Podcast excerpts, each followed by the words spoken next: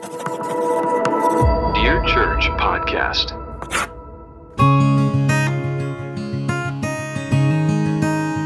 Hey, Steve, you got something right here?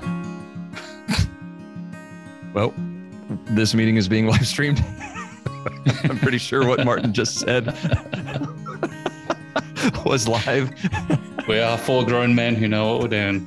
Oh my word, we, keep, guys! we keep telling people that. wow. So we're live, and no greater intro has ever been made than what Martin just gave us right there. That was incredible. I clicked the button. First of all, for our listeners, thank you, listeners, viewers, I guess today. Uh, we were running a little behind today because, um, well, technical difficulties. That's that's the extent of it, and uh, we got it all on video. That's the good thing. I'm not we're convinced here. we're even live at this point. So Oh, we're live. We're live. It's it's here. So we're uh we're set and ready to go.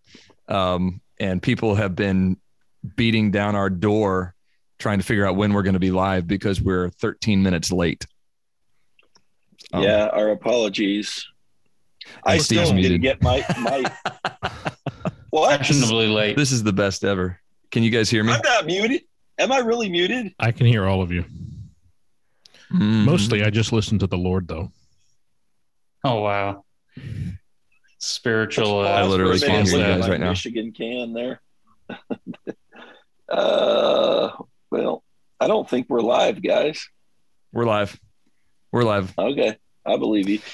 this reminds me of Margaret Thatcher quote that I just read, something along the lines of plan your work and then work your plan all day long. Did I tell you I just started a biography of her over the weekend? Yeah, That's you really sent me a picture of that book. Oh, that's Yeah. really good. I'm like 90 She's a pages in. fascinating lady. Yeah, she is. Did Well, you know was, she preached? How was Sunday yesterday, guys? Sorry, I'm sorry. I'll stop ahead, talking Tom. about Thatcher. No, I was just rambling about Margaret Thatcher. Go ahead. Tom, tell us how your Sunday went. We we like to open these lives up just talking about how good God was to us over the weekend. God was good to us over the weekend. He always is. It was a blessing to see it. We're in a period in our church's life. I've pastored a long time. Sometimes you see fruit, sometimes you don't. God's always working, but we're in a season where we're seeing it. Um, just guests everywhere, people getting saved and baptized, um, auditorium packed. We're just in that season of ministry. I think to me the blessing that was that was very special to me yesterday. We have a, a senior couple who've been coming a couple of months. Um, they'd previously attended a, a contemporary church here in town in Dubuque, and um, previous to that, they'd been in a church that closed, and they got frustrated with the music there, and uh, they've been coming here for the past couple of months. But I preached yesterday morning uh, on hell. It was a strong message on hell in the morning service. And uh, they came up to my wife afterward, just both of them weeping, and said, "We haven't heard a sermon like that in 15 years." And Wow. and it was Wow. it was uh, very much a testimony to their desire to return to the kind of a church they used to have, which has which has strong preaching and and good music and goes after people with the gospel, and it's just wonderful. It was just just encouraging to me yesterday. Amen. Mhm. Martin. Yeah, what a good day. Um, we had a you know solid attendance, good fellowship, good spirit. Um, a a lot of what is happening right now is gearing up for the coming week because we have a big uh, outreach event planned for Friday, and then we've got uh, nine baptisms next Sunday, which is exciting. It's been a little while since the church has had a baptism, so Wow. we're uh, looking forward to that.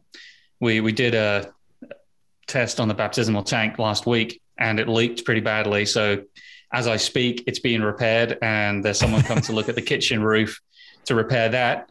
Um, but it's all good. It's all good. I praise the Lord for what He's done. Wow. Nine That- that baptisms. leads That's to going to be crazy. Yeah, that's that's awesome. Um, that leads to a pastoral problem that some people don't know exists, but that's overflowing the baptistry, which wasn't Martin's problem. His was leaky. I have I've done, done it. I've done it three or four times, I think. Yeah. You ever done And- that, Stephen? No, no, we've never done that. But you know, I'm still young. Yeah. Only just. Didn't you have a birthday recently? I did, and uh, and after that, I've discovered I'm still young. Isn't that is that's pretty awesome, isn't it? You guys know how that feels? Wow. It's No. all relative. We we have some incredible older saints that are here, and that there's one couple. They're like 93, 94, and still just awesome people, They're and uh, yeah. so it's it's so relative. Well, I had someone walk up to me yesterday at church and say, "You know that gray hair is not a sign of getting old; it's a sign that you're missing some minerals in your body." And they just looked at me. And I went, All righty "Thank you, thank you." Hey, can Well, I what ask, mineral is it? Nice. Yeah. Yeah, can I can I ask a theological question here by just way of introduction? Yeah. and that is um, the day in which Christ was crucified. Um, I have never done a super in depth study, but I am finding out. In fact, I saw a post. Someone put a survey on Twitter on whether it's Wednesday, Thursday, or Friday. And Wednesday and Thursday were tied at like 44%, and the fewest were Friday. Um, and I'm finding out that, you know, I, I've just always, and again, not in depth studied. I always thought Thursday made the most sense, and I didn't even realize someone could have a Wednesday position. But you guys take a position? Have you ever in depth studied it out, or you know, someone has a blog yeah. post about that. Yeah, Who I have one be? about Friday and one about Monday, uh, one about Wednesday, and one about Friday. I hold a Wednesday position. I'm charitable toward a Friday position. Um, if you really want to know what I think, and I have spent about 20 hours probably looking at it, um, go read my blog on it. Gotcha. I knew that was it coming. honestly, it's Uh, not. I, I had to study it because I was teaching a Life of Christ class, and to figure out the events, the chronology of the last week of Jesus' life, you have to you have to take a position on which day he died. Otherwise, you Mhm. can't establish the events of that week, and then you can't teach it. And that week occupies what 25, 30 percent of the gospel record. So Mhm. you have to figure out what day of the week you believe he died, so you can you can work your way through that week. So I did that. um, and, and I believe, I believe a Wednesday position. I'm going to do a Wednesday crucifixion service here this week, but um, I'm charitable to a Friday one. And the larger issue is not which day he died, it's that he died and rose again. Yeah, That's Yeah, interesting. I was teaching a Life of Christ class as well, and I spent, you know, a good chunk of time explaining the the position of the Wednesday, Thursday, or Friday um, day for the crucifixion. And at the end of it, I said, ultimately, it doesn't matter which day you lie, you, you land on. It does matter. And they all kind of groaned. They were like, "Why did you spend so much time talking to us about it?" I said, "Well, two things. Number one, it's vital you understand that he did die, he was buried, and he rose again." And second of all, the amount of study you're going to have to do to come to a solid position, that is a reward in and of itself, whatever conclusion you come to. wow, that's a very, very um, intellectual answer that I would not have been capable of giving. What do you think, Steve? Are you are you being swayed? I, I perhaps am because more and more of my good friends that have studied in depth about it have come to a Wednesday position, which I Friday never really made sense to me.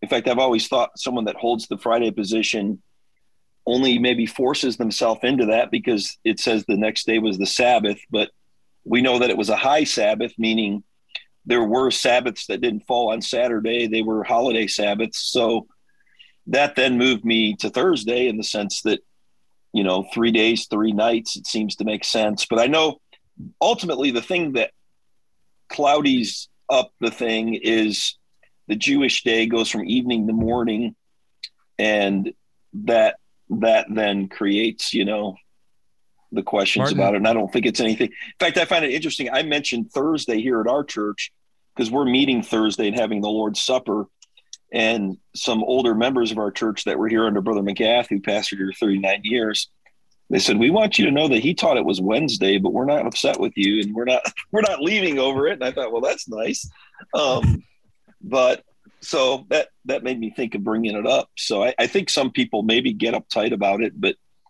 I would think the important thing, like Martin said, is that we acknowledge he did literally die. He was literally buried, and he did rise So- again. So, Martin, what day do you believe that he died on? I am 90% landing on a Wednesday, but if I I could possibly go for a Thursday, but I really can't see a Friday. Okay. But I'm gracious towards it. Yeah. So it's not a fundamental of the faith, just for the for the sake of our listeners. No, and I think we. I, I think I, I'd like to just to take twenty seconds and emphasize that. And I've had I've, I've pastored people who that was their big deal. What day do you what what position do you hold on the day Christ died? And literally, it became. I had a brother one time call me a heretic because I differed with him on it, and then separated wow. from me. Uh, caused all kinds of a, all kinds of a ruckus in our church, and to me, that was that was the sorrowful part about it. I have studied it. I have a position. I think it's a reasonable position. Um, I've done my homework on it, but but to make it a fundamental of the faith is just, or the equivalent thereof is just just to major on the minors.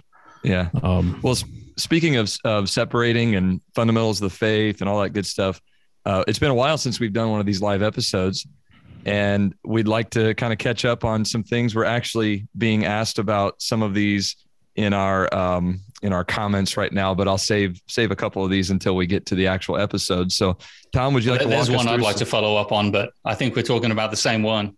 Yeah, we'll we'll get there. We'll get there. It's not the one about your beard either, Martin. Uh, the um, the feedback and fan mail belongs to Tom Brennan. Take us away, sir. Okay, so episode um, on March the first, uh, your pastor and you.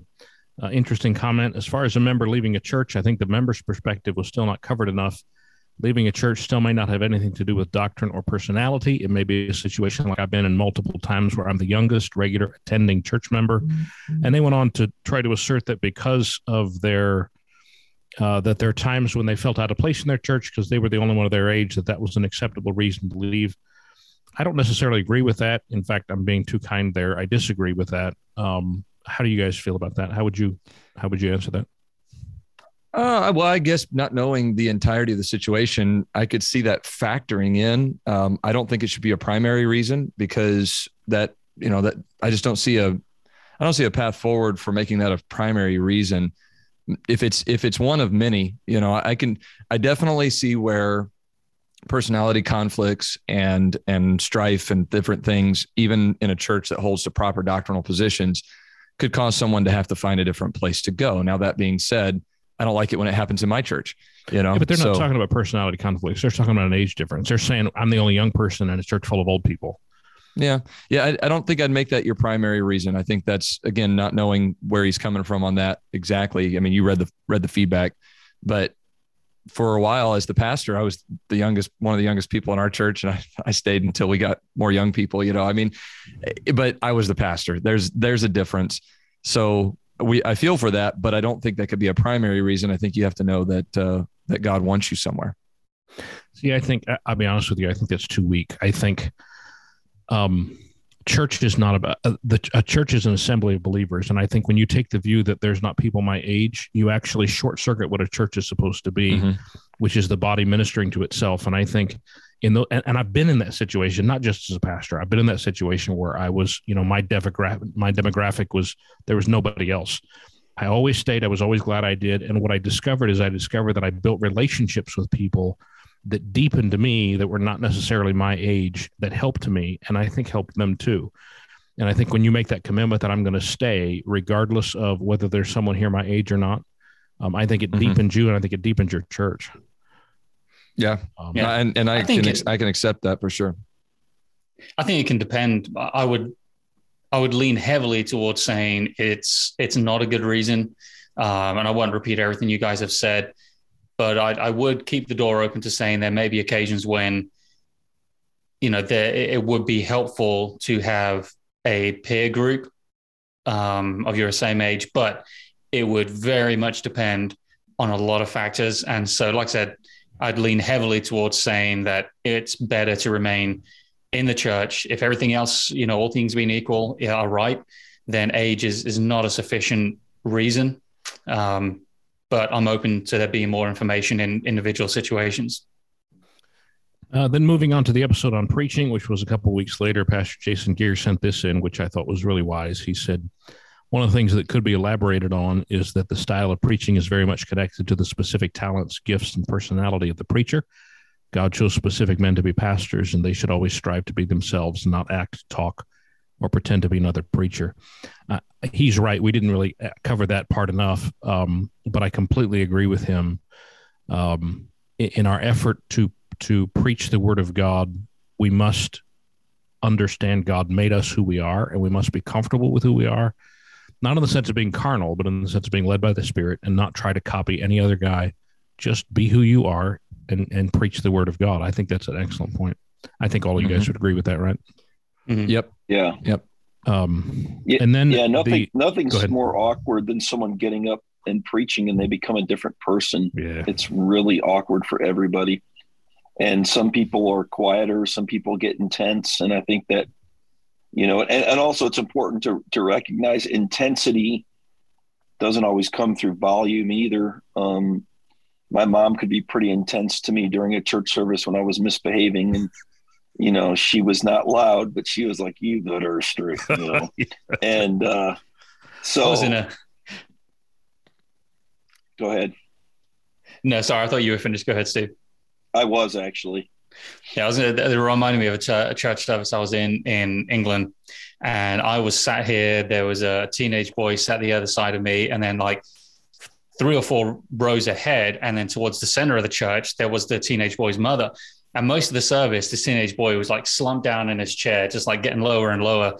And out of the corner of my eye, I could see the mom looking back at him, and I'm like, "This is not good." And then I could see her like clicking her fingers and then I saw her get up, and I'm like, she's gonna go straight through me to get to him, and it was terrible. Um, Steve, do you and she got Steve, to do her you boy, remember? Go and ahead, sorry. and she made him stand up for the remain. She kind of like went over. She's like, stand up, I and she made him lady. stand up for the remainder of the service. That's it was awesome. hilarious. It would have been better if I wasn't like in between the two of them, but uh, yeah, that was that was pretty funny. Steve, do you remember when you preached at our church? Yeah. Yeah, and you remember using my about- son as an illustration. Yeah. Right. Yep. You set him straight from a distance. Oh, no, It was this- good. the most epic moment of my of my fatherhood is the is the moment where Steve is preaching and he pulls my son and another young man in our church up to the uh, uh, the front to use as an illustration and my son's on the platform with this other kid kicking him I mean I literally think I remember just seeing that. going to town yeah Wasn't that on sermon clips or something? no no but it should have been and I'm like, and Steve doesn't see it. Steve is like in front of them and he's preaching. And this, and my son is just like, and then he's like doing dance moves. He's like spinning on the platform. And I'm, I'm like, oh, I'm in the middle of, of the, of the auditorium sitting next to my wife. And I'm like, well, what do I do? Cause everybody's just like looking at me like, oh my goodness, they're loving it. First of all. And all I did was I thought, well, the only thing I have in my, the only option I have is to use the old dad snap. And I went like this. I just snapped, and it happened to hap- it happened to take place right as Steve paused for effect. And my son is like not even looking at me, and all of a sudden he just goes and just stops. And I mean, completely changes his behavior. And we, our whole section is dying laughing. Steve has no idea what's going on. So we, we didn't mean to be disrespectful to you, Steve, but it's my son's fault. No, Was that I the same remember, son that was in the choir and had the outburst? No, no, that's that was a different son. He didn't have an outburst. we can save that story for Sons no, another no, day. he- you on your toes. He didn't have I'll an never outburst. He burped out loud. He Well, burped. I, I- I wasn't sure how far into that you wanted to go, but you know, You know, the funny thing was, I had made a crack right in that moment of the sermon. I had made a crack about beards and about how Brother Russ has a beard and I don't, or something like that. And I remember everyone's facial expressions got like really weird and everything. And I thought, man, did I hit on something that was like a sore spot? Or I don't know. From my perspective, I didn't know till afterwards. So, Yeah. Right. yeah. Uh, but by the way, so that preaching one, I think a recognition of some feedback we got in general was, um, and, and I don't, I don't think this is even avoidable that what one person says about expository preaching, how one person defines it is not how another person defines it. And Yeah. so we had like this back and forth with people that I think we agree with in, in principle on expository preaching, but we were in disagreement in our, in our uh, interaction. And so I don't know, you know, we're not even, not even going to try to remedy that in this. I'm just, I just thought I'd bring it up and say that that was a lot of the feedback there. So And we get a lot of feedback in that one from from our segment about sermon clips, and we went after them, and pretty much everybody agreed with us except for the sermon clips guys. They disagree with us, and I'm like, whatever. I mean, I don't want to be unkind, but Sermon clips is not a guy, it's a lady. Just Stop. Okay. Uh, okay, we got to go we're back going in back down that episode. We've got to go So then- back an episode, by the way, Tom. I want All right, so go I- ahead because Yeah, I'm, I'm moving forward. So go go go back. No, that's fine. On on the abuse one, which was between the two you mentioned, Uh, we had a comment on our podcast, the Apple podcast page. It said the abuse part two has been the best episode to date. Appreciate the tenderness to such a difficult subject. Others have broached the subject, but I fear have left some thinking that being a victim is an identity, while your approach leaves no mm-hmm. doubt that our identity is found in the grace of Christ. Victory is impossible for a victim. And that's that's the comment. So just wanted to to say thank you for leaving feedback there. And and I'm sure we would all agree with that. Yeah. Um, okay. Then after that, uh, the one on masculinity. Then the other thing I have is on masculinity here, which was one last week. Of course, Brother Russ is. I'm surprised I don't see the bandages from his beat down over his Jacob disaster. Hey, we've um, got people listening right now that want to talk about. This is the comment from Matthew Frank live on Facebook. Could we talk about how Stephen Russ doubled down on his opinion on Jacob? So, whatever.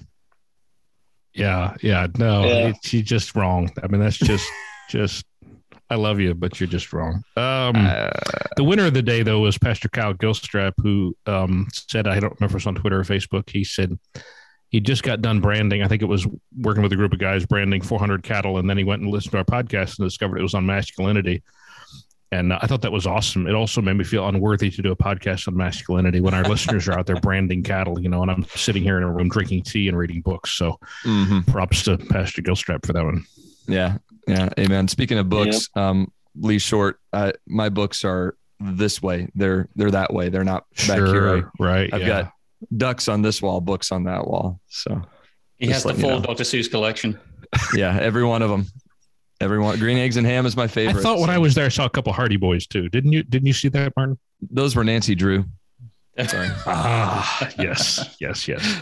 Then the only other thing is we had a listener who sent in a wonderful meme. I won't try to hold it up to the camera. It's a, it's a, um, a Revolutionary War era soldier. It says, "Just heard a British person call Oreos chocolate sandwich biscuits, and I finally understand why the Revolutionary War had to happen." hey, Hey, don't get me started on that. Nabisco, National Biscuit Company. They make crackers. But originally, they called them biscuits. It was modernization and pragmatism that made them change and call them Oreo cookies.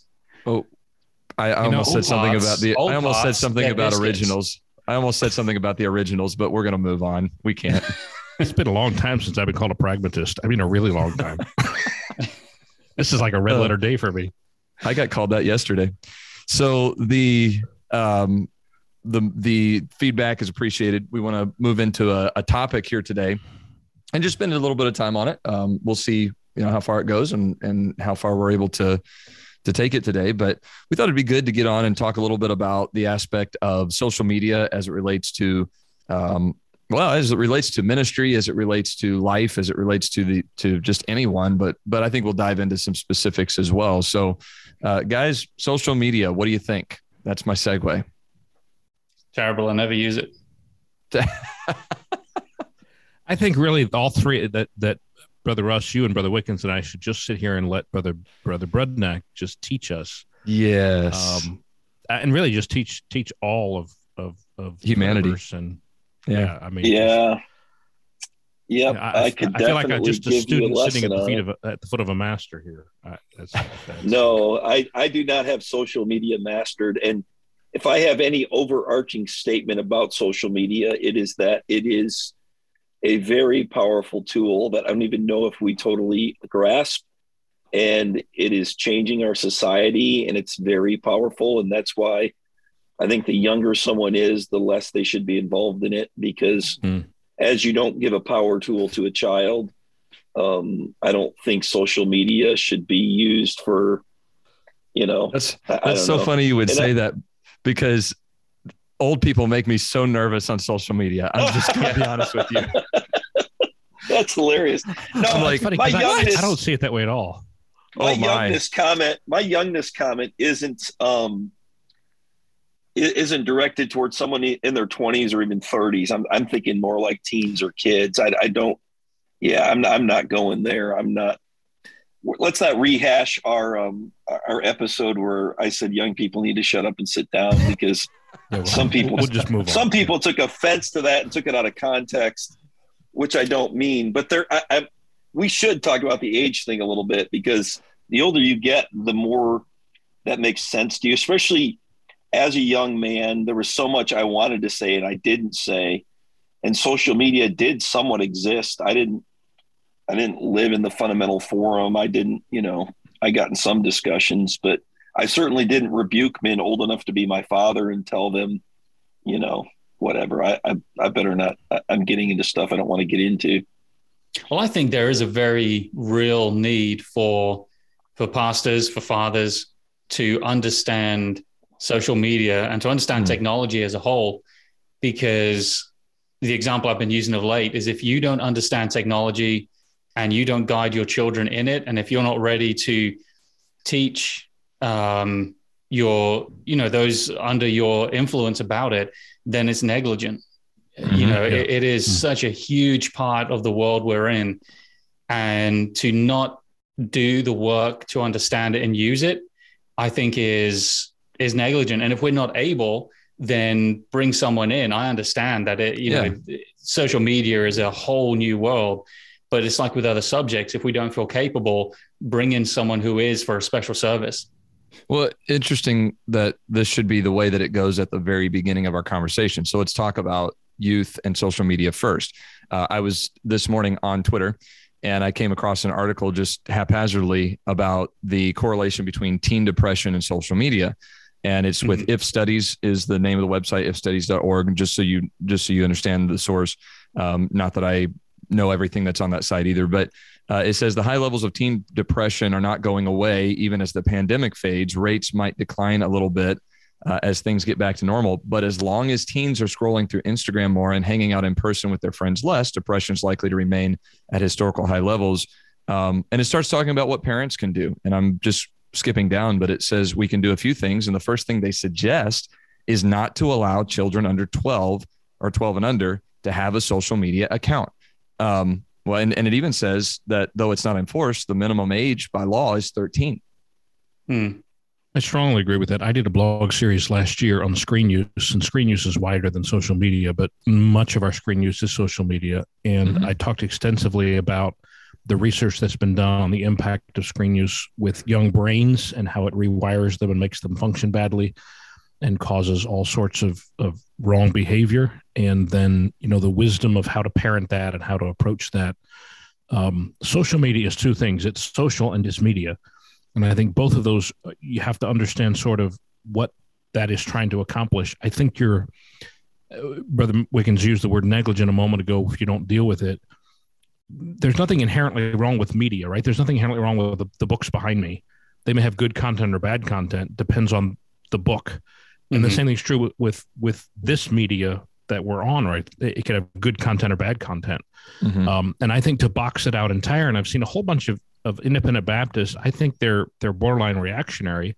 And then they try to box all of that out, almost like you would get rid of books or get rid of screens or get rid of the internet. And it's to me, it's short sighted. It doesn't prepare their their young people for real life and it also it also leaves out a whole realm of ministry there's so much ministry opportunity that's the social side you know you put out the good content and you you develop relationships and lots of other things there so i think social media is is good if it's used well and it's bad if it's used badly mm-hmm. yeah and for me I, I remind myself that what happens on social media isn't many times reality um, I remember year. This is probably over 23 years ago. I was at a preachers conference and they were talking about these new things called chat rooms and and all the things coming on and the, the newness of all of that. And it was like, I'll never forget a preacher made a comment about um, what you are online. Is that the real you or are you the real you? In other words, are you exposing what you really are? and you got to remember, I think everything we see online, like for instance, I had a pastor once that uh, on Facebook, everything looked awesome. He had taken this new yeah. church, he had been there two or three years. And we sat down and had lunch. And I'm like, man, it's just awesome. What's going on? And he's like, yeah, my church is about to vote me out. so I had mm. this perception online. And there is the danger of comparing the reality of our worst to the the right. the best of what people are putting forward and mm-hmm. that's that that can be a, a very very bad thing you know someone said the other day that you know, Steve Brudnek on Twitter or Steve Brudnek on the podcast is nicer than the Steve Brudnek on Twitter. And I'm thinking, and then I, I responded, you should meet Steve Brudnek in person. And It's even nicer. and yeah, I know. And that's that's one of the problems is in social media, we're disconnected from the mm-hmm. presence of somebody, but we're interacting with them because someone's presence matters. I mean, ask Chris Grock about that. Okay.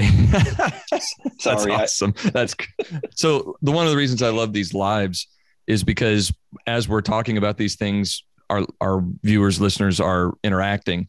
And Andrew Beatles on Facebook says that he did a three parts lesson series in their church a few weeks ago about social media, the internet, and the conclusion he came to is that the issue is not so much the kids as it is parents abdicating their responsibility and Yeah. then wondering why their kids go off the deep end. Yep. So you know it's it is and he says it's equally sad and maddening and i understand exactly what what what he's saying because as four pastors on this podcast we've all dealt with that aspect of it where we're going but there's cause and effect and you're not seeing you're not seeing as parents where the cause and effect is and so you know my kids are really too young to to have um, for me to be not not to be concerned about it but i haven't been able to practice yet maybe some of you guys whose kids are a little bit older what are some things that you did to help regulate or to moderate a little bit of the social media in your children's lives?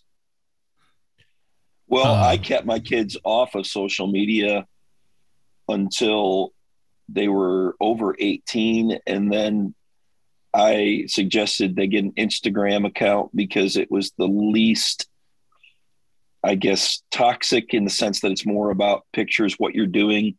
There's not that back and forth discussion going on. And then we had a joint account with them. So, you know, and then from there, as they get older, they they've established some of their own you know i don't want my 21 year old kid where i'm dictating every aspect of his life and you know I, I i talk with my my sons about their social media involvement and they've made some mistakes but i think they're navigating it fairly decent um you know compared to definitely i think where i would have been in life but um yeah i, I think keeping them away from it as long as possible and then helping them into it is my approach. I'm not against someone, you know, who lets their kids into it at a younger age, but that's the approach I took. Yeah, I would differ with you on that. I've just read so much stuff. I just think it's there. There's there's the little benefit that a, a teenager is going to gain from social media use is far outweighed by the by the negative side effects of it. Um, parenting is interesting in our generation.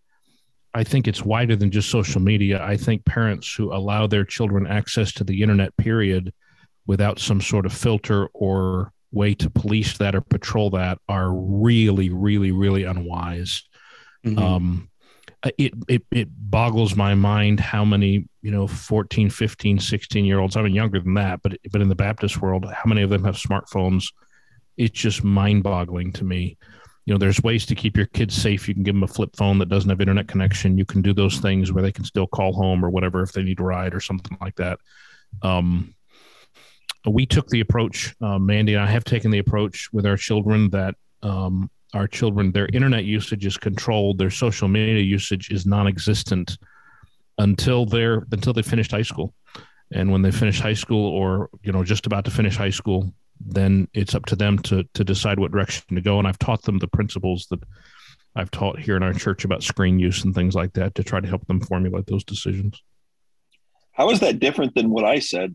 That sounds I- identical. To I was gonna- said. I think I think you said at the at the end of, of what you said that you didn't think all social media use was bad for teenagers. That was how I interpreted that, and I disagree with that. I think it is.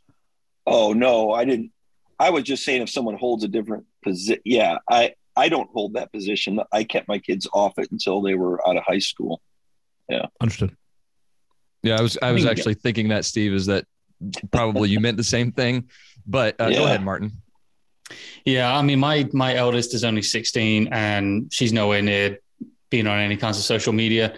Um, and I'm trying to develop something that I can give to them and say, here, you know, read this. And if I can develop that further and into something that others can use, then great. But you know, one one step of it is going to be prevention. You know, at the outset, as a parent, I want to prevent them from having unsupervised time online.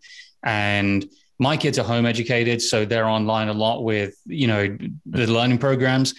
But as far as unmonitored um, usage, it's, it's prevented it, uh, whether it's using some kind of software or there is someone else in the room all the time. They're never allowed it in their own rooms. Um, you know, even, you know, so there's a lot of prevention. And then also preparation, because one day, more than likely, they will go into social media. It's a part of modern day life. And so I want to prepare them how to how to use that, um, how to use discernment, how to anticipate things that go on online and avoid it. And I think with the right preparation, it's going to help them avoid a lot of issues. Mm-hmm. And and then in those first stages, I think the third step for me is going to be monitoring it. So even when they first start onto using social media, I'm going to keep a very close eye. And and of course that gets all, you know, to a certain point where, like Steve said, they have to make their own decisions. But the, the two big foundations for me are prevention and then preparation. And within preparation, I've got a few ideas that I'm kind of working on. Mm-hmm. That, and then, lest anyone listening thinks we're just stodgy old fundamentalists, um, from my understanding, most not of all of people, us are. Yeah, that's true. Most of the people that have developed these things don't let their kids have part in them that, yeah. at all either. I mean, it's they they understand the power of it, and and really, you know, there's studies about the dopamine. Am I? Mm-hmm. I, I, mm-hmm. hope I'm using that word right. I made up a, a variant of that word once, but the dopamine fix of the little red notification and the response. And, you know, we live in a world of novelty where something new, you know, excites us and, you know, little TikTok clips and all that stuff. And, and we have yet to see where this leads us as a society. And I think yeah. as believers, we ought to be very careful and, you know, if we move slower than everybody else, I don't think there's anything wrong with that. Not to mention those people developing those things keep their kids away from them. Right. I was thinking so, that as you and Tom were talking, that this is the first generation of parents really that have had to nag- right. not only navigate it for themselves growing up, like we, three of us at least, remember days before social media and I, I remember even... days before social media but that's because i didn't know it existed my parents had me in this little bubble you know kind of, you had no, good parents. so it kind of went from being you know, like myspace and just very basic yeah. things but we've we've been able to kind of grow into it to some degree mm-hmm. but I, I, still think we very much haven't figured it out um, but then trying to teach our children as it's all happening and what's coming next with meta and virtual reality becoming mm-hmm. something mm-hmm you know what social media to us was yeah. is going to be completely different what it would be for our children in the coming years. It's very it's very um, unnerving to hear a guy like Elon Musk warn against AI like that that's when a guy that that's that's in it is like hey we got to be yeah. careful. You know that's to your point Steve. One of our one of our viewers listeners right now says you know one of the biggest problems he sees is parents leaving their kids access to the internet. They have no idea how to monitor it uh, and then saying, "Well, I I don't. This is way too complicated for me to understand." And his point in this is that this is from Don Long. He says it's your job to understand it. Period. If you're going to allow your kids access to any connected device, you need to understand how they work, how to monitor usage, how to control access, etc. If not, you shouldn't have internet in the home. And I agree with that in a lot of ways. And you say, well, you know, I've got to prepare. And, and to Steve's point, yes, I do think we have to prepare our kids for life and for the life that they're going to to live in, the world they're going to live in. At the same time, man, oh man, do we ever have to take responsibility as parents? So that's the side of things that are that are for the kids. Now, what about for let's talk about social media for ministry use. Let's talk about social media uh, and interactions and and how how it's kind of become a toxic space in a lot of ways. Uh, they talk about Christian Twitter uh, being a big dumpster fire, you know, and all that kind of thing. Um, how do we how do we help with that? And and what should we what should we believe? I'm going to use the word pragmatically about this. I heard a pastor say this one time, and this is a pastor that's on social media, but I'm going to tell you right now, he doesn't ever interact with anybody. Uh, he said, I think if you don't have social media in this day and age, that you're wrong. Now, what he meant was you're missing out on a lot of opportunities to minister. Tom, you already touched on that. But what if a pastor says, you know what, I just can't handle this. It's too much for me. Um, and I and and there's the other issue that I that I have is I think if you're on social media and unwilling to, if you're always posting hot takes but then unwilling to discuss, what does that make you? You know, Arrogant. that's the perception. That's the way it comes across, whether or Yeah. not you are. I would never tell a guy who said, I don't think it's wise for me to be on social media. I would never tell him he's wrong. Um, I, I- be- because I, I wouldn't want to mess with his conscience. If he thinks it's bad for him or Mhm. bad for his ministry, I'm not going to sit in judgment on that. I just see great value in it. Social media is another way to influence. I, I do not like the term influencer uh, at all, but it's another way of influencing. It's speaking into the public square um, not just in a ministry sense, but even in a town sense, right? I'm really, I'm active in our, our town's biggest Facebook group for that reason. Um, I go to the coffee shop for the same reason. You know, I want to be active where people are at. Uh, you're Mhm. a chaplain, Brother Russ, for the same reason, and some, at least partially, some, some, something like that. I would never Yep. tell a pastor he's wrong, but I do think if you, if you choose even a, not just a pastor, a Christian, Mhm. if you choose not to be active at all, your voice, no matter how much wisdom you have, no matter how much maturity you have, no matter how much knowledge of the word of God you have, no matter how good of a Christian you are, nobody hears that in that enormous space where people are speaking and listening. Yeah. And I think there's just such value to being in there. can I can I play devil's advocate? I know Martin, you've got some comments, and and I want to want you to be able to get to that. I, I want to play devil's advocate for that, and I'm on social media. Um, I'm on I'm on Facebook and I'm on uh, Twitter. Those are the two that I'm active on. I I have an Instagram, but I have not posted or been on it or whatever for forever. Um, and there's That's where you put all Just- your gym photos when you're working out. Yeah. no no no no no. can- He That's, hasn't been on there forever. that that's on my Oh, list. That's on my MySpace Shots account, dude. Come on, get go. By the way, I do remember when Twitter came out. I was in college and I got a Twitter, but you have to remember, you know, where I was back in the day is MySpace was preached against every conference, everything. You know, people who didn't even know what MySpace was was, was like, bless God, you know. So um, back to the question, and Yeah, back to the back to the point I want to make here is devil's advocate is, is if someone and, and Tom, I think you answered it, but for the clarity of those who are watching and, and going to be listening to this in the future, here's someone who struggles to control their themselves on social media, whether it's they're always scrolling Mhm. or whether they can't help but, you know, take strife, take hold of a dog by the ears, strife that doesn't belong to them or whatever. Um, they, they might have to say, I'm not going to be on it. And so, what a lot of people have done, especially kind of more well known ministry figures, pastors, et cetera, is they've scheduled posts that are encouraging posts or their positional posts or their whatever, but then they don't interact with them. And I think the reason that they don't is because it would totally dominate their time and potentially cause them to be ineffective in their ministry. The devil's advocate aspect of that is that what if God only wants me to just to minister to the people who sit in the pews on Sunday and not not be online trying to influence, as you say, the world? What if He's called me to minister there? You know, and I don't know. That's, like a that's like a teacher who doesn't interact doesn't want to interact with the pupils. C.S. Lewis was famous that way. He hated teaching. He wanted to be a writer. He would walk. He would start talking as he walked into the back door of his classroom. He would start Mhm. teaching his lecture, walk up to the podium, deliver it, and continue teaching as he walked out. So he never had to interact with students. I just think that defeats the whole point. I, yeah, I but if I'm do. not on, but if I'm not on it, and I'm only, if I'm like, what if I, what if I am teaching real people?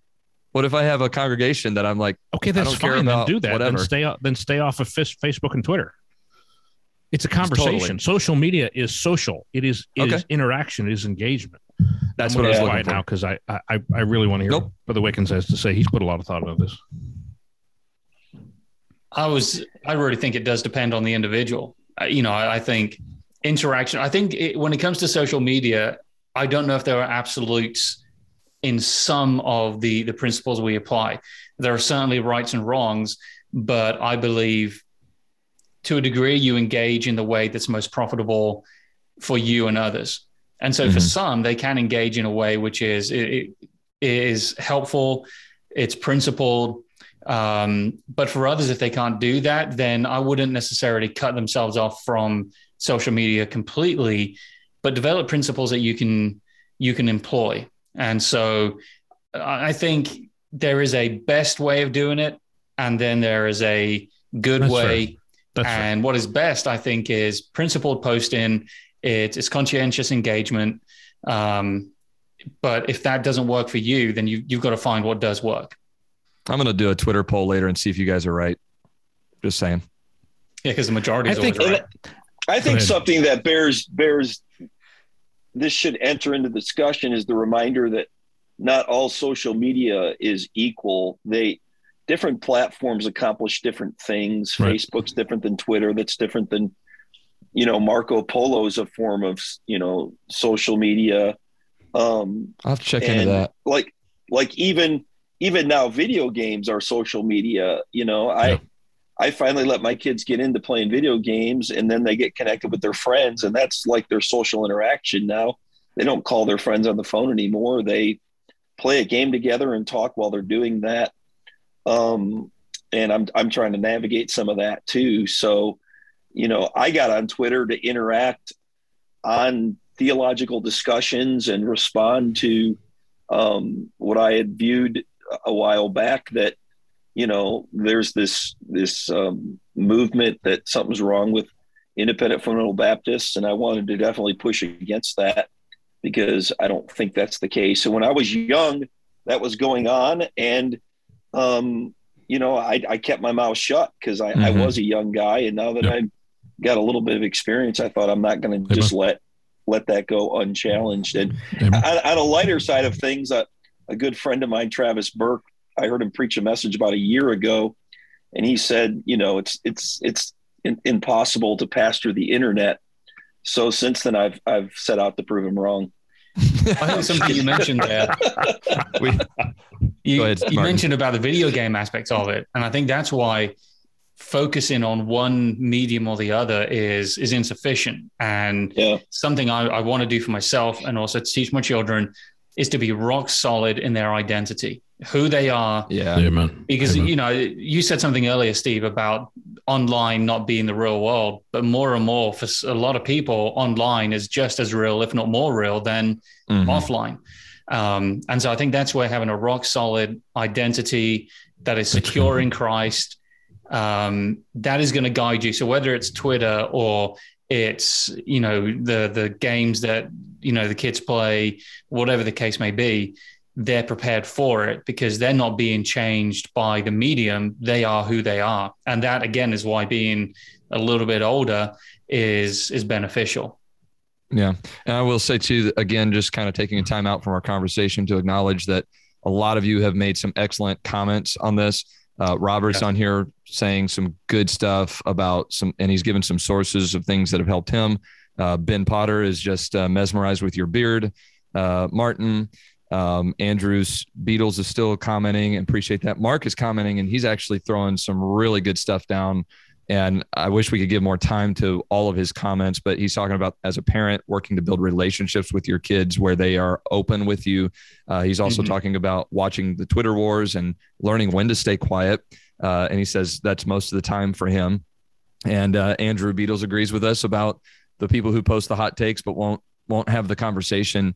You know, just it just seems like they're looking for validation or stirring up strife. So it kind of leads me to the next portion of where I, I think we could have some conversation and that is that you know what should guide our our interactions i think i think there's if there's anything true on social media it's this that you may mean one thing but man is it ever going to be taken another way and once that goes out there you know it's it's sometimes it's really hard to change people's mind. I'm a, i appreciate people who differ with me but yet when i say when they come back and say hey you shouldn't have said this or you you know this is what you said i go oh no no no.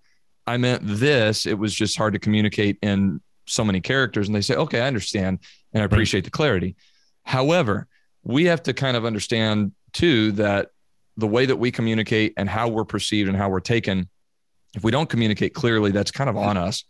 So to me the best guide in scripture for social media is the book of proverbs i mean if it's a mm-hmm. communication and conversation then it ought to be treated as if it were real words, right? I mean, am I off base on that? Because that's how I feel personally. I should use as I, I, I often use the book of Proverbs as as my help when I'm trying to filter my words through social media. I think one verse alone would avoid so much damage. And if, I'm talking to myself as much as anyone else, but Proverbs 18 13, he that answers a matter before he heareth it, it is a folly mm. and shame unto him. Mm. And a lot of the miscommunication is you read something, you make an assumption, you respond, and before you know it, other people are diving in. And yep. it's simply yeah. because you didn't take the time to stop and read and consider, give the benefit of the doubt. or it's because or or it's because there's no way you could have possibly known the context even. I mean mm-hmm. sometimes you see one post and to be honest with you i've done exactly what you're saying. To my to my shame i have jumped in and, th- and went man you know gone after like hey you can't you know you got to understand or whatever only to come back around and realize oh i did not have all the information. And i think there's more of a danger of that on social media than there is in real life by far. Yeah because yeah, you don't have near as much context Right. Mm-hmm. What Steve said about not being able to pass to the internet, I mean, that's that's something we are, I think, really trained by social media to respond. That's what social media mm-hmm. relies on. You know, all social media is free because you're the product. You, you know, you are what's being sold. And so they need you to keep engaging. They have algorithms that make sure what you respond to the most is what they put back up again. And so we need to know that we're being played. Um, and I think that's where we need to be principled. Um, and again, one of the, the uh, quotes of Winston Churchill, and I think Tom has used this a number of times um, you'll never reach your destination if you stop and throw stones at every dog that barks. Mm. And, and that's something to keep in mind. Because you see something, you don't have to respond to it. And that avoids a lot of misunderstanding as well. Like mm-hmm. you said, you know, you may not like what you see, but sometimes you can just scroll on. Keep yeah. scrolling. Yep. Like like brother Brudnick, you always say what your wife said. You know, just let them be wrong. It's okay. Yeah. there's great wisdom in that. I think mm-hmm. a wise use of social media includes the idea of I have a purpose in what I'm going to do, and I'm that purpose. I'm not just going to react to whatever I see. I want to speak into people's lives something that's edifying. You know, First Corinthians, let all things be done. That context is communication in a church service, but let all things be done into edifying. I, I want what I speak to build up. And so I purposely set out a plan and I, and I sit down and I plan this out. You know, I, what am I, what content am I going to put out on social media? Uh, that will edify people. That doesn't mean I'm not going to speak against something because I think sometimes to edify you have to speak against things. But by and large, I want to build God's people. I want to I want to minister to them and build them and if that is your purpose it sort of it, it, sort of constrains you from simply mindlessly scrolling and jumping into whatever fights you see to assert your two cents. You're acting mm. instead of reacting to quote a pastor of yesteryear. I think there's also something to be said about the fact that as pastors we cannot rely on social media for our ministry. Amen. Because we could because mm-hmm. we could be censored. We amen. could be canceled tomorrow. Amen. Yeah. Yeah I, so. I think to what Tom was saying there, that's I think having a plan is is is essential. And then a few things that um, I think are beneficial is before you go online, stop and ask the question, you know, why am I going online? What's my goal? Is it to glorify Christ? Um, is it to honor Him, edify others? You know, some people go online. You know, two other categories I would put it into would be the troll. And I was thinking this morning about, um, you know, the Jack and the Beanstalk troll, fi fo fum. Um, do you guys know that little? Yeah, Tom yeah. does. Yeah. yeah. Oh yeah. Okay, yeah. I wasn't. I wasn't sure if that was like a British thing or an American. Anyway, I love how we all just look at Martin like, okay, story yeah, time. Well, hey, look, like when he brought up your, you guys did you guys I can't assume learn your Latin? That was that was a great line. Yeah, didn't you guys learn your Latin? We're like, like, what country okay. are you in? when I was growing up with my grandparents, we would go for long walks we would, you know, and if we saw a bridge ahead, my, me and my brothers would run ahead, get under the bridge, and we'd say "fee fi fo fum," you know, and we would just do that line. We would reenact the role of the troll, and the troll is disruptive. They won't let you pass without answering a riddle. They've got their own agenda.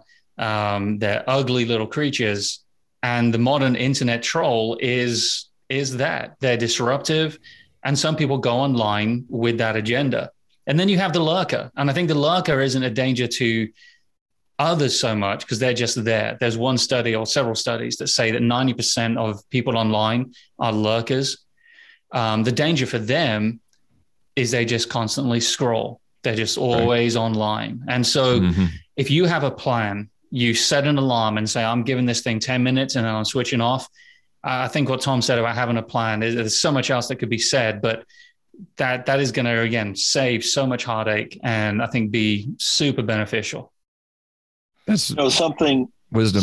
some, yeah, that is very good. Um, you know, something we do forget that when we do get in some, I think, healthy discussions and Twitter, Twitter has some healthy discussions. Sometimes it's, and also it's weird that our society has picked Twitter as a place of public you know um, discussions and to follow a train of thought is insane in some respects. But i think to a large degree we do have quite a few people that do just kind of lurk and read. And i know that if i'm discussing something i disagree with somebody on that i think is important i probably won't change that person but there are people that are reading and you know they're learning. I'm amazed how often i'll have someone come up to me in a meeting and say you know, I read that or that helped me. And so when you sit back and you see a discussion, you think you ain't changing anyone in the discussion. That is probably true, but also there are those that are reading and watching and they can learn by it. And I think there is benefit to that. I am a big proponent of public discourse Amen. amongst preachers because if truth is powerful, it should stand up to scrutiny and we shouldn't run and hide. Um, about what we believe. And I, I like what I believe being tested um, because I want to know that it holds up. Yeah. We spent some time talking about the benefits of it. You know, Steve's touched on a couple there. It's, we know it's not all bad. Um, yeah, right. Or did you have another direction for it, Stephen? I don't want to. No, no, that's this is good.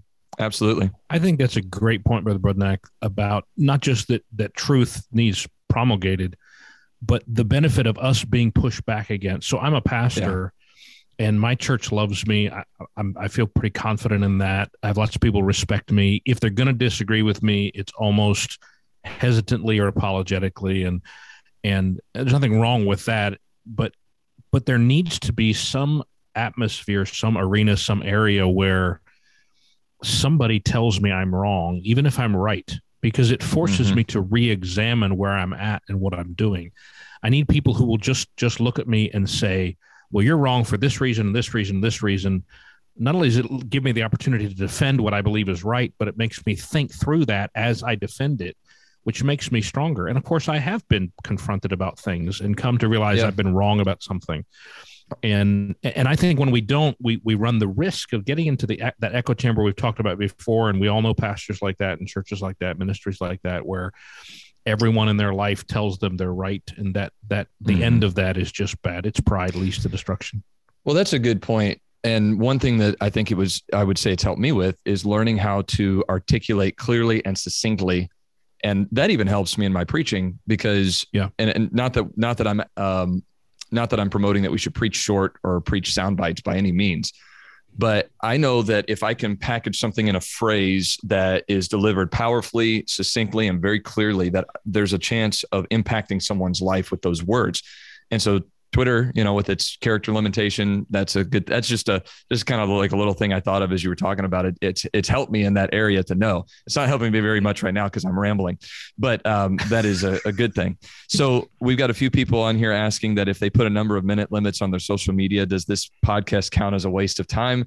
You'll have to answer that for yourself, my friend. Thank you, brother no, Wilmore. It's not a waste of time. hey, that was I told comment. him that our podcast is like calories at Thanksgiving. It doesn't count, so you're good. That's yep. very good. Do you guys have any anything else to add to this? We're coming coming down to the close here. Uh, just maybe any final words or final thoughts and encouragements for people. I, would throw one other thought. Um, I do think that Christians who only interact on the social media with other Christians are leaving things unsaid that ought to be said in the public arena.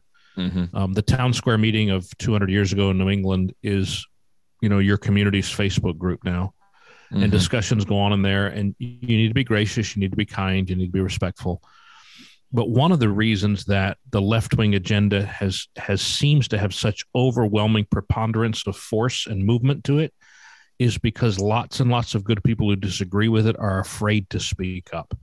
Mm-hmm. Um, speak up, yeah. take a stand for truth, do it compassionately, do it graciously, do it edu- you know with, with with some thought behind it, but take a stand for what's right in the arena where people are having conversations. I like it. Mm, yeah, absolutely. Yeah. Steve, anything for you? I don't. Nothing comes to my mind. In fact, earlier it was one of those things. I had a thought in my mind, and boom, you know, that's the the joy of um, old age. But I, I would, I would guess, I would leave with this: is that it is very important to keep in mind, and it's easy to get out of mind. Is that behind every little name on there is is a real person, even anon accounts um, have their reasons for being them, but there are real people there, and our words do have ramifications. And we should just always be careful that we don't become um, self righteous jerks. We don't become trolls that are going to really hurt someone, um, especially. I mean, that's one of the dangers we talked about. Young people, um, they can really be picked apart. Someone, you know, on social media. So it's it's that reminder, and I got to remind myself of that. And you know, I, I, think trolling to hurt someone is an awful thing, and by God's grace, I've never done that, nor will do it. And now poking at somebody, that's a little different. I mean, especially someone you know, you know, just kind of trolling someone you know. But I, I think it, it is very important that there is there are people, real people, um, and and to try to keep that in mind whenever you're interacting online in any form. I wanted to um, just say something about how to deal with some of the personal hurts that take place on online. How do you process that? Because that's when things start to escalate. Um, and how you process personal attacks. And Margaret Thatcher, I've got to throw in a Margaret Thatcher quote. She said, I always cheer up immensely if an attack is particularly wounding because I think, well, if they attack one personally, it means they have not one single political argument left. And so sometimes when the the discussion gets particularly heated and then they start bringing in other subjects and start attacking at that point you should not escalate and get frustrated and hurt and mad. At that point you kind of know that you've won.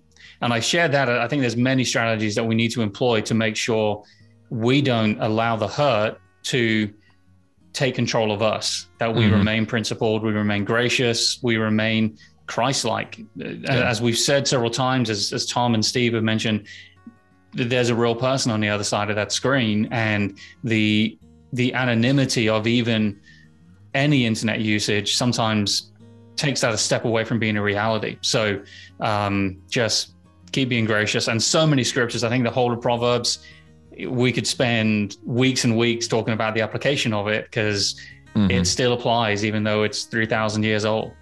Well, and that's that's my thought is that you know the Bible says that we need wisdom and discretion.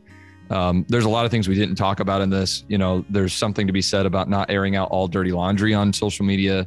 There's something to be said about posting against someone on social media when you actually could have gone to them in person. I mean, I'm talking pastors and church members. I don't know if you guys have had this happen where someone all of a sudden you find out there was an issue with someone in your church from Facebook when they could have mm-hmm. come to you and talked to you uh, or vice versa, you know, pastor, member, member, pastor, whatever. Um, we we need to make sure that we use discretion. And I think of that verse in Proverbs that says, "It is an honor for a man to cease from strife." And so, finding a way toward peace would be the ultimate goal in what we do, even in social media. And I've gotten into it with guys in social media and had I would say, good discussions, hearty discussions, we'll put it that way. And at the end of the day, said, Hey, man, I respect you for being sincere and holding your position and uh, appreciate you in the Lord. So uh, follow after things which make for peace. And I think that'll help us all as we go forward. Amen. Amen. Amen. All right, guys. Well, it's been a good discussion. Thanks for uh, joining us to all of our viewers and for everybody who commented. We're going to be going through these comments for a while, I can tell, but uh, thank you guys so much for joining us today on the Dear Church podcast.